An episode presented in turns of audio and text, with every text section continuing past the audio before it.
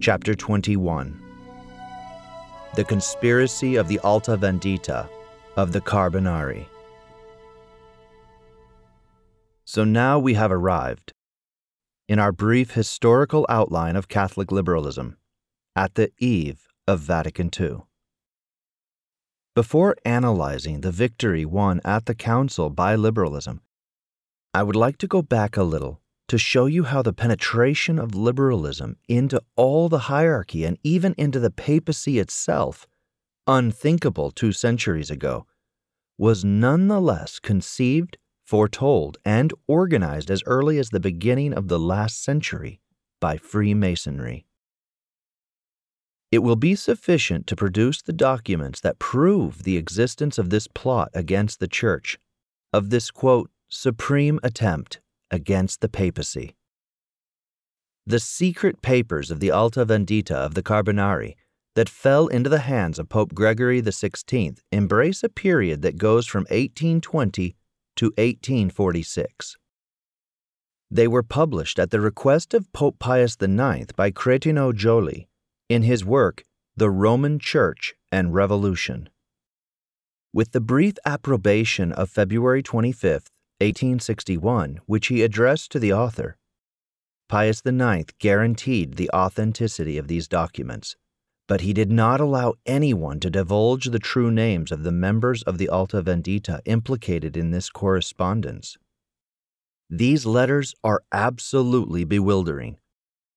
And if the popes have asked that they be published, it is so that the faithful will know the conspiracy hatched against the church by the secret societies that they will know its plan and be guarded against its possible fulfillment. I will say no more about this now, but you will tremble as you read these lines. I am not inventing anything, I am only reading, without making any secret that these events are taking place today. Without hiding the fact that the most audacious of their projects are even surpassed by the present day reality. Let us read. I will emphasize only what should strike us the most. Extract from the Permanent Instruction of the Alta Vendita. The Pope, whoever he is, will never come to the secret societies. It is up to the secret societies to take the first step towards the Church, with the aim of conquering both of them. The task that we are going to undertake is not the work of a day, or of a month, or of a year. It may last several years, perhaps a century, but in our ranks the soldier dies and the struggle goes on. We do not intend to win the popes to our cause, to make of them neophytes of our principles, propagators of our ideas. That would be a ridiculous dream. And if events turn out in some way, if cardinals or prelates, for example, of their own free will or by surprise, should enter into a part of our secrets, this is not at all an incentive for desiring their elevation to the See of Peter. That elevation would ruin us. Ambition alone would have led them to apostasy. The requirements of power would force them to sacrifice us. What we must ask for, what we should look for, and wait for, as the Jews wait for the Messiah, is a pope according to our needs. With that, we shall march more securely towards the assault on the Church than with all the pamphlets of our brethren in France and even the gold of England. Do you want to know the reason for this? It is that with this, in order to shatter the high rock on which God has built his church, we no longer need Hannibalian vinegar, or gunpowder, or even our arms. We have the little finger of the successor of Peter engaged in the plot. And this little finger is as good for this crusade as all the Urban IIs and all the St. Bernards in Christendom. We have no doubt that we will arrive at this supreme end of our efforts. But when? But how? The unknown is not yet revealed. Nevertheless, as nothing should turn us aside from the plan drawn up, and on the contrary, everything should tend to this, as if as early as tomorrow success were going to crown the work that is barely sketched.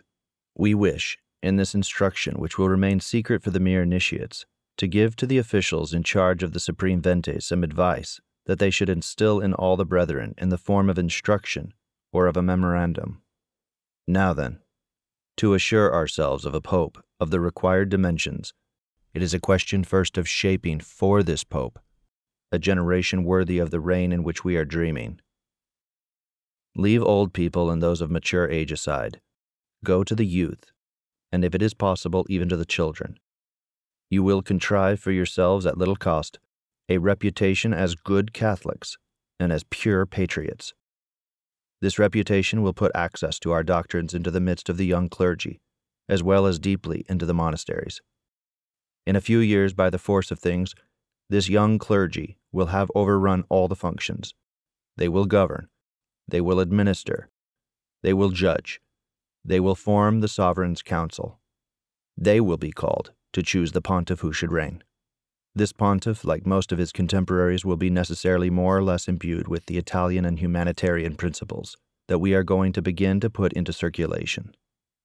It is a small grain of black mustard that we are entrusting to the ground, but the sunshine of justice will develop it up to the highest power. And you will see one day what a rich harvest this small seed will produce. In the path that we are laying out for our brethren, there are found great obstacles to conquer, difficulties of more than one kind to master. They will triumph over them by experience and by clear sightedness. But the goal is so splendid that it is important to put all the sails to the wind in order to reach it. You want to revolutionize Italy.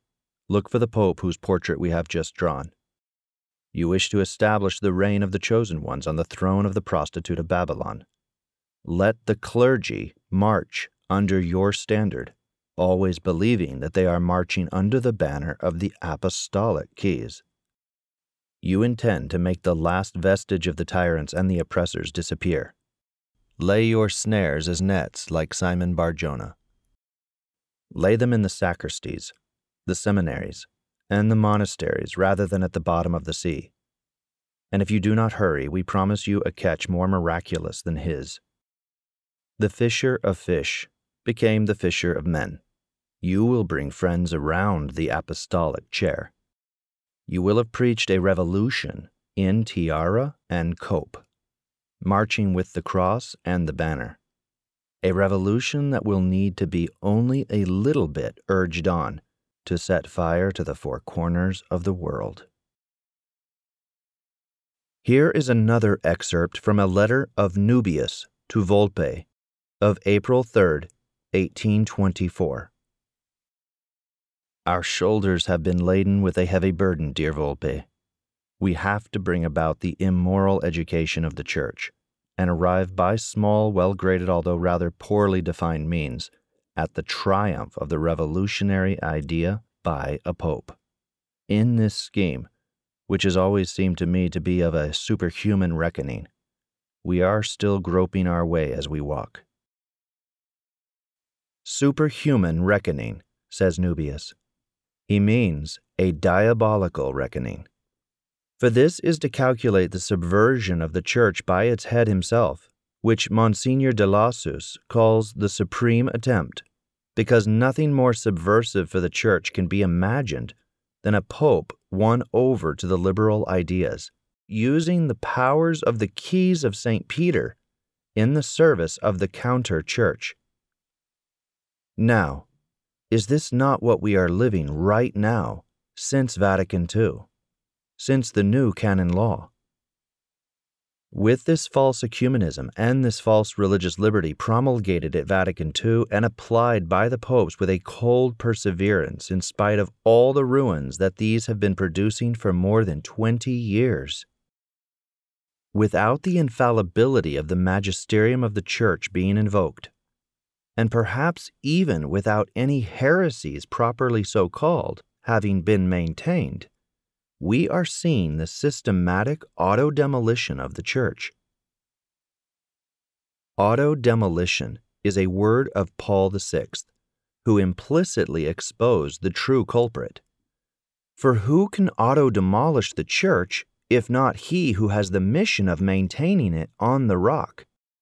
What acid is there more effective for dissolving this rock than the liberal spirit penetrating the successor of Peter himself. This plan is of diabolical inspiration and a diabolical fulfillment.